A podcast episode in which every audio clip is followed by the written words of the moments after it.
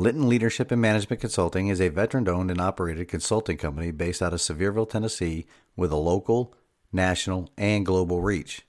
At Linton Leadership and Management Consulting, we provide leadership, human performance, and management consulting services, as well as coaching to companies of any size on methods to improve performance in their organizations. One on one coaching and mentoring is available to all individuals at any level of your organization.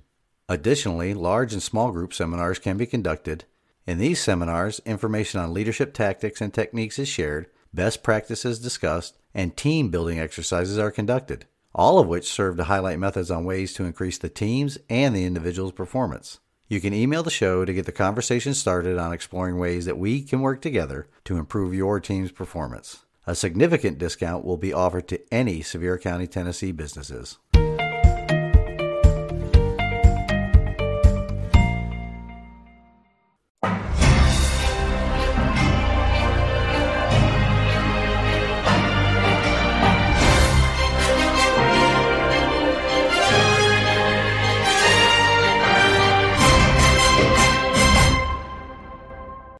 Welcome to the weekend update for Liberty Leadership and Lies with Larry Linton, coming to you from the Goat Locker Studio in Sevierville, Tennessee. For local news and events, a great group of patriotic Christians hold a weekly biblical worldview meeting every Tuesday at 11 a.m. and 6 p.m. at the Sevierville Christian Center. It is located at 1187 Ernest McMahon Road in Sevierville. As iron sharpens iron, so a friend sharpens a friend. Show up for some great fellowship and some sharpening. If you listened to my last full episode, you heard that my baby girl and the executive producer of the podcast and all things social media, the wonderful and talented Kaylee got engaged to her longtime boyfriend, now fiance, Eric. Now, Kaylee and Denise have already started working feverishly to plan a wedding. This has been something Denise has been looking forward to since the day Kaylee was born.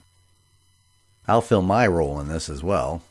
Let's be honest here at this point in the process. I'm merely the finance guy, right? But our house is filled with joy right now. I want to thank everybody that emailed the show or commented on social media with their congratulations. They are sincerely appreciated. Also, locally, the Constitutional Conservatives will be co hosting a Right to Life rally on Saturday, 26 June at 10 a.m. here in downtown Sevierville. Dr. Mark Newman, a nationally recognized speaker and author, will be the keynote speaker. I will keep you informed about the event as we get closer. Again, if you've ever asked yourself, what can I do about an out of control government? Get involved with these groups that I mentioned.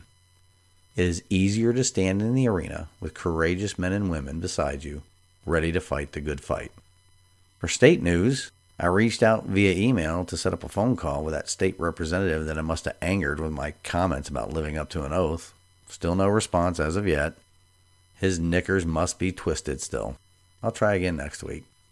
For a small win, the state's education commissioner, Dr. Penny Schwinn, issued a clarification about providing the vaccine to children as young as 12 years of age. She came out and contradicted some big government edict from the state's Commissioner of Health, Dr. Lisa Piercey, that children could get the vaccine under the mature minor doctrine without parental consent. Talk about a huge government overreach there especially with regards to an experimental emergency use only vaccine. Dr. Piercey took the mature minor doctrine and completely twisted it to her own ends. Anyway, the Education Commissioner put out guidance the other day after some patriots in the state legislature forced her hand on the issue. Senator Janice Bowling to the rescue again, safeguarding our constitutional rights and protecting our children.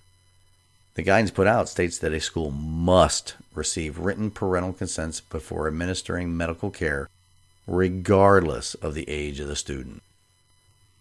Dr. Piercey wanted to take medical decisions out of the hands of the parents and put it under the control of government. Absolutely disgusting. She should be chased out of Nashville, heck, out of Tennessee completely. Maybe go to California or New York where big government control views are more tolerated. In fact, she's a tyrant that should never be in a position that is charged with the health of any American, let alone our children.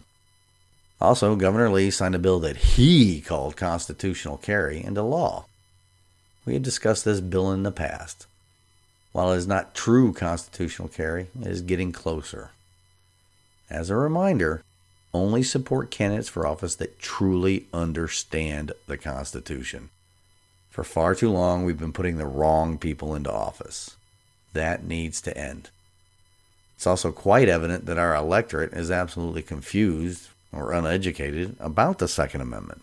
They will cite Supreme Court decisions limiting this constitutionally protected right.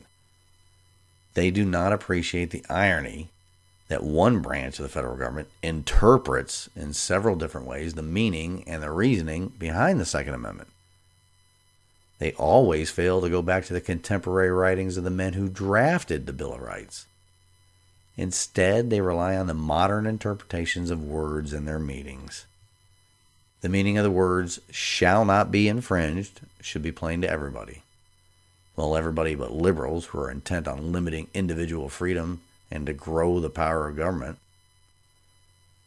In national news, well, it seems that it's all filled with Dr. Fraudchi and his emails this week. Hillary Clinton should have talked to Dr. Fraudchi as soon as the Freedom Information Act request hit his desk. We all know how she handles emails. If you haven't had the chance to read some of those emails, please do. These bureaucrats and their usurper employers, along with the enabling media handlers, need to pay for what they did to this country and the world. They used our sweat equity to create this virus and allowed it to be unleashed on us. Also, somebody needs to explain to me why an email from Mark Zuckerberg of Facebook to Dr. Fraudchi needs to have portions of it redacted by the government. What did those two discuss that has national security considerations that would require redacting of portions of the email? Remember, Zuckerberg ponied up a lot of money for mail in balloting during the last election cycle. I'm somewhat glad to hear that delegations from Pennsylvania and Georgia are traveling to Arizona to observe the audit going on there. Some good lessons to be learned in order to conduct their own audits. Time will tell, but the election fraud conspiracy might be on par with a pandemic conspiracy. Remember, it's not a paranoid if they really are watching or cheating you and I. Until next week, this has been the weekend update of Liberty Leadership and Lies with Larry Linton. Stand in the arena. Reveille, it's time to wake up.